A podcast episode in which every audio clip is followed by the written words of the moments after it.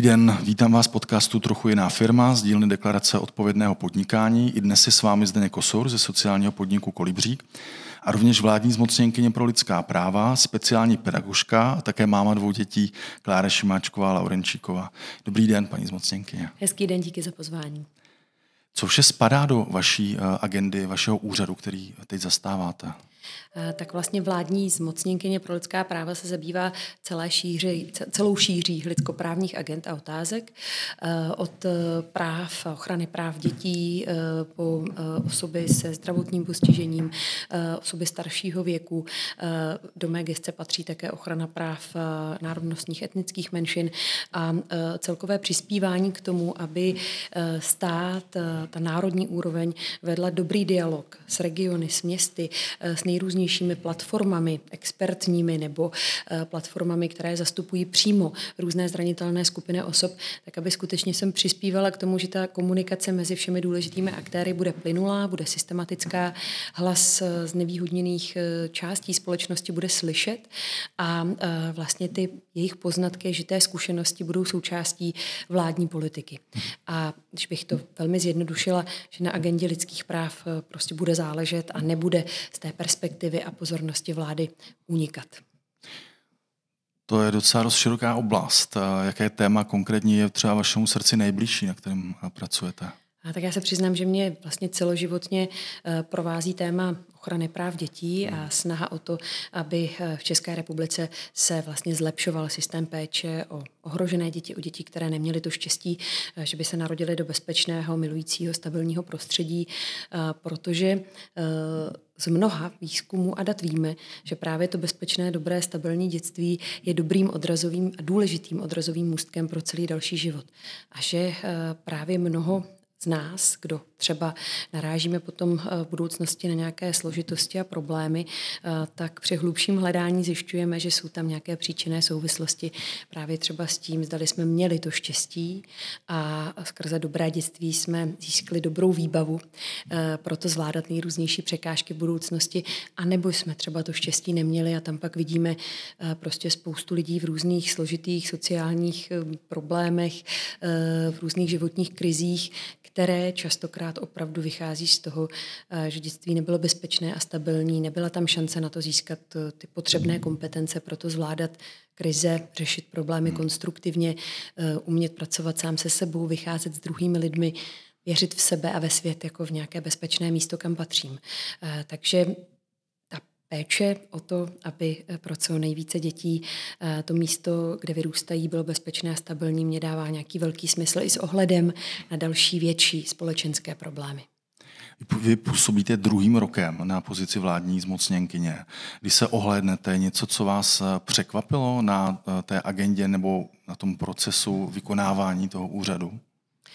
Já jsem velmi vděčná, že jsem se v té roli eh, ocitla a eh, cítím velký smysl z toho, eh, co spolu s mým týmem děláme, o co usilujeme. A možná to, co mě dnes a denně překvapuje, tak je poměrně ještě nízké povědomí o tom, jaké má Česká republika lidskoprávní závazky a kde musíme přidat, pakliže chceme být společností, která je inkluzivní, otevřená, férová a která dává rovné příležitosti opravdu všem, bez rozdílu na to e, opět, jaké jsme etnicity, národnosti, jestli jsme se narodili e, zdraví nebo třeba e, s nějakým handicapem. A to, aby právě to povědomí o lidských právech, o našich mezinárodních závazcích bylo větší a aby všichni ideálně jednoho dne všichni kolegové z těch důležitých rezortů a oblastí veřejné politiky chápali, že eh, společnost, která je spravedlivá, přístupná a ty rovné šance opravdu nabízí všem, tak eh, je to vlastně nějaký směr, který je výhodný pro nás, pro všechny, protože pak jsme společností, která je eh, soudržná, odolná, dokáže zvládat nejrůznější krize a výzvy lehčeji, než eh, když jsme rozdělení a, a když zde určitá část občanů žije s pocitem, že na jejich právech a potřebách tolik nezáleží, že je stát nevnímá, neslyší, nevidí. A tam pak si myslím, že se rodí frustrace, která se postupně do toho eh, společenského povědomí rozrůstá a vlastně eh, nějakým způsobem zatěžuje společnost jako celek a přispívá k tomu, že jsme opravdu více sami na nejrůznější výzvy a složitosti a nefungujeme jako propojený organismus, který umí dýchat v jednom rytmu a umí spolupracovat napříč různými částmi sama sebe. Vy jste vyrůstala v Mostě, chodila jste tam do školy a vašimi spolužáky byly i romské děti. A já jsem si našel, že v časopise Vital jste v jednom rozhovoru uvedla pro mě docela silnou věc, a to teď s dovolením ocituju. Mm-hmm. Jmenoval se Jirka, byl to Rom a chodil se mnou na základku. Chodili jsme spolu ven, psali jsme si korespondiáky o tom, jak se, mají, jak se máme rádi, pardon. dávali si sraz u prioru v centru. Od třetí třídy po prázdninách už do školy nenastoupil. On a řada mých dalších romských spolužáků ze dne na den zmizeli. Až po několika letech jsem zjistila, že byl takový úzus, že romské děti po druhé třídě automaticky přestoupily do zvláštní školy, kde jim takzvaně bylo lépe, protože byli mezi svými. Jsou tohle, tyhle zážitky z vašeho dětství uh, přesně to, co vás třeba formovalo jako osobnostně, uh, abyste se později začala třeba tomuhle tématu uh, věnovat. A pak mě hodně samozřejmě zajímá, jsem zde poznačil, co se s Jirkou stalo, nebo respektive s těmi dětmi, jestli jste si to později třeba jako opravdu uh, vystopovala a podobně. Já jsem si spoustu let vůbec neuvědomovala, jak moc nás právě tyhle dětské zážitky a dětské vztahy vlastně formují do dalšího života. A až jednou jsem právě v jednom rozhovoru dostala otázku, jaká byla moje dětská přátelství. Já jsem se opravdu vlastně až díky téhle otázce jako vracela v té minulosti, v té paměti e, hloubš a hloubš. A vlastně jsem vystupovala, že jsem měla tři nejbližší kamarády, asi do deseti let, byly to všechno kluci. S chodou okolností jedním z nich byl právě tenhle Jirka, druhým byl David, e, který, e, e, s kterým jsem kamarádila asi od první třídy taky a chodili jsme spolu ven. A tam vlastně zase musím říct, že, že jsem s ním zažívala to, že byl sám s maminkou se starším bráchou, neměli hmm. tátu a občas eh, měl různě po těle modřiny a přišel třeba pro mě ubrečený a jednou se mi svěřil, že ho maminka mlátí šnuru od žehličky, když takzvaně zlobí. A taky se eh, najednou po pár letech s maminkou a s bráchou odstěhoval, už jsem ho nikdy neviděla. Třetím mým kamarádem byl Standa, který žil s náma v domě a to byl zase kluk, kluk eh, se středním mentálním postižením, eh, který vlastně byl tím mým sousedem, chodili jsme spolu i do školky a já jsem ho měla hrozně ráda, protože byl srdečný a laskavý a všechny otvíral dveře vchodový a všechny zdravil. A ve školce jsme spolu hodně kamarádili, mimo jiné protože já jsem byla hrozně pomalá v jídle a on v oblíkání, takže jsme, takže jsme spolu tak jako drželi basu a mě nevadilo na něj čekat, když se šlo na vycházku a jít s ním pak ve dvojici a jemu zase nevadilo na mě čekat, když jsem byla poslední v tom jídle jídle. Jenomže mm, ten standa vlastně se mnou chodil jenom do školky a pak už právě nastoupil do ústavu, mm. kde žil a, bohužel předčasně umřel. A, mm. já jsem si vlastně až jako s takovým trochu překvapením uvědomila, že všechny ty témata, který vlastně ti moji kamarádi v dětství žili, ať už je to uh, segregace romských dětí ve vzdělávání, nebo třeba ochrana ohrožených dětí, týraných, neužívaných dětí, nebo právě třeba ta snaha o to, aby uh, společnost byla inkluzivní a i lidé s nejrůznějšími typy handicapů mohli žít v komunitě s podporou, kterou potřebují. Takže vlastně možná to je nějak uh, uh, založeno na těchto jako raných dětských zkušenostech a přátelstvích. A když jsem se snažila uh, v pozdějším věku zjistit, jak se těm klukům daří, tak jsem právě zjistila, že David je ve vězení už po několikáté za prodej drog a má sice dítě, ale prakticky ho nevidí vyrůstat. Mm. To je ten kluk, který byl uh, vlastně mlácený hodně mm. často, fyzicky trestaný a žil jenom s maminkou, která myslím, že vlastně neměla v nikom moc podporu a byla určitě přetížená na všechno dost sama. Jirka, myslím, že žije v zahraničí, ale to je jenom domněnka. Našla jsem pár fotek někde na mhm. Facebooku.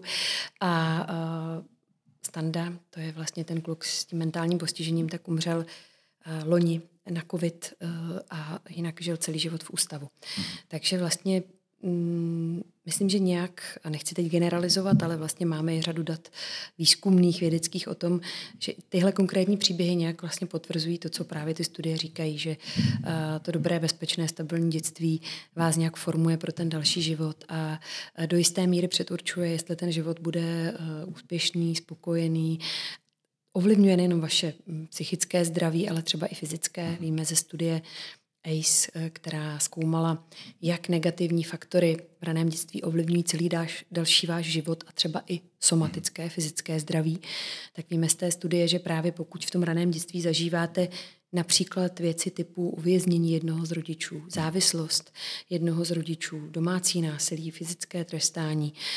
Takže máte daleko větší vlastně tendenci k rozvoji duševních onemocnění. Je přítomné daleko větší riziko, že nedokončíte úspěšně školní docházku a nenaplníte nějaký svůj vzdělávací profesní potenciál.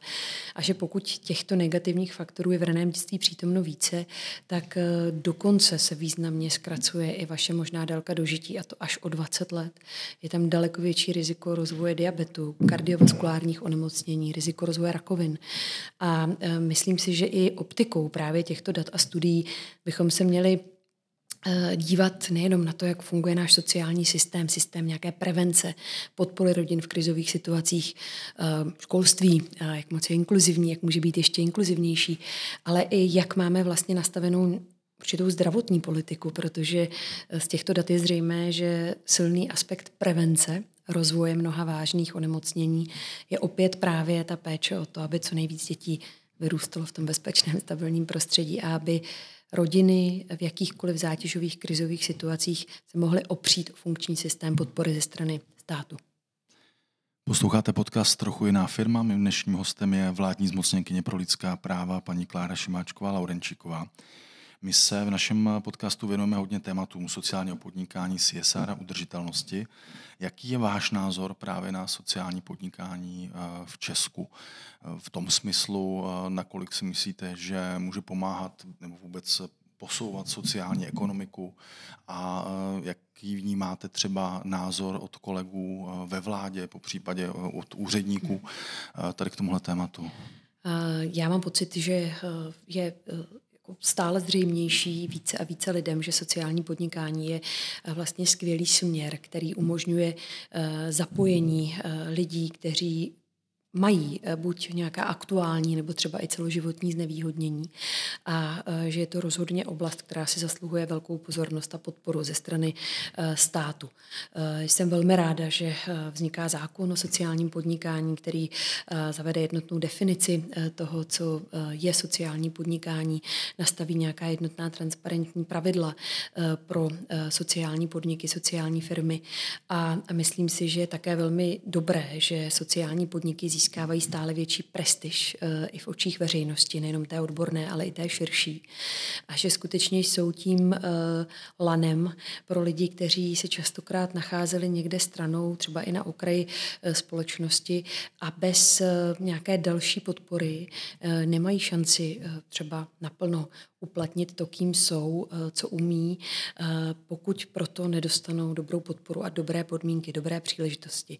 A za mě eh, takovou podporou právě sociální podniky, sociální firmy jsou a myslím si, že skutečně tento segment si zasluhuje naše velké ocenění a velký respekt a já moc děkuji všem, kdo v něm aktivně působí a jsou vlastně tím vytváří uh, takové prostředí respektu, vzájemnosti, podpory, uh, které opravdu mnoha lidem vrací pocit uh, smyslu, pocit a zážitek sebehodnoty a jsou tou cestou k tomu, jak žít dobrý život ve společnosti, kde nikdo nemusí zůstávat na okraji, na nějaké vedlejší koleji. My jsme se setkali poprvé osobně v prosinci loňského roku, kdy jste promluvila na zakončení týdnu sociálního podnikání ve sněmovně. A mě zaujalo, když jste zmínila, že pouze 30% občanů se zdravotním postižením má práci a že vláda v tom musí udělat více. Když se bavíme o tématu zaměstnávání handicapovaných kolegů, vnímáte nějaký posun ve vládě nebo vůbec, že by se třeba i připravoval tady v tomhle tématu, i, čili nejenom sociální podnikání, ale vůbec i jak pomoci navýšit tady to nízké procento zaměstnaných občanů se zdravotním postižením? S tomuto tématu věnujeme jak na vládním výboru pro práva lidí se zdravotním postižením, tak i právě třeba v komunikaci se sekcí zaměstnanosti Ministerstva práce a sociální sociálních věcí. Máme informace o tom, že se opravdu rozjela celá řada zajímavých projektů právě i ze strany samotného ministerstva práce, úřadu práce. Nicméně pořád mám pocit, že můžeme dělat víc a musíme dělat víc. Zejména proto, aby skutečně více a více zaměstnavatelů rozumělo tomu, proč má smysl vytvářet to inkluzivní pracovní prostředí, proč má smysl zabývat se přístupností, eh, proč má smysl eh, podporovat eh, pestrost vlastně pracovních týmů, pracovních kolektivů? A že mít nějaké omezení vůbec neznamená, že na druhé stránce do té dané firmy nebo do toho daného pracovního prostředí nepřináším spoustu velmi originálních jedinečných kvalit, které mohou ten pracovní tým obohatit.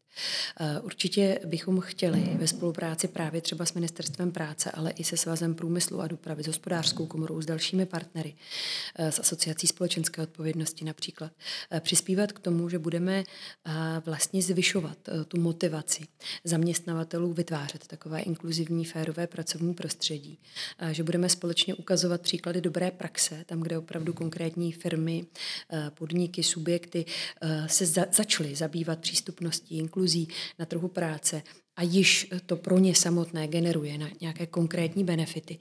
A chtěli bychom určitě také eh, nezapomenout na eh, ty oblasti, eh, kde třeba toto téma ještě není tolik viditelné právě pro ten pracovní trh, ani třeba pro lokální politiky.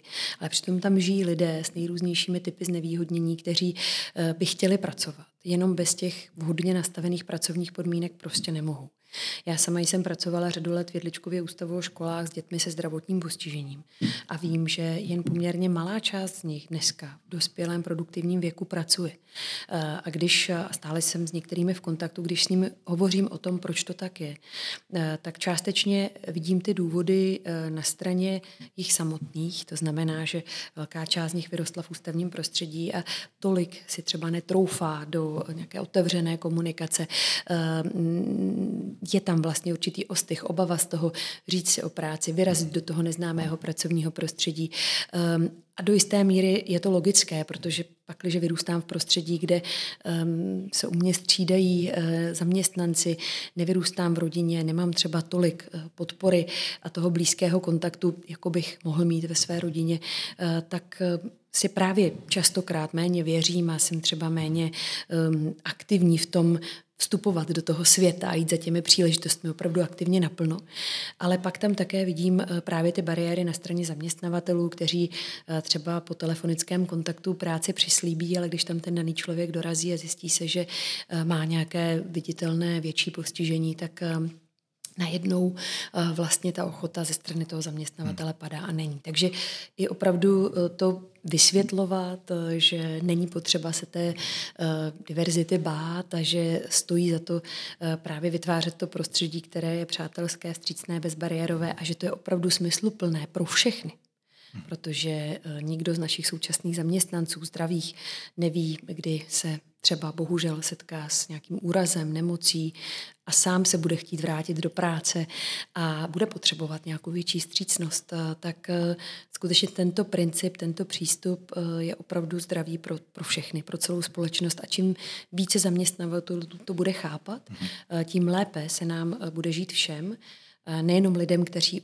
dnes mají nějaký reálný handicap a potřebují třeba i jen drobnou úpravu pracovního prostředí pro to, aby mohli svůj potenciál rozvinout a nabídnout své uplatnění, ale prostě i nám, kdo nevíme, co nás zítra potká mhm. a uh, asi bychom nechtěli uh, přijít o tu šanci dál dělat to, co mm. máme rádi a kde se cítíme být prospěšní a kde máme třeba přátele.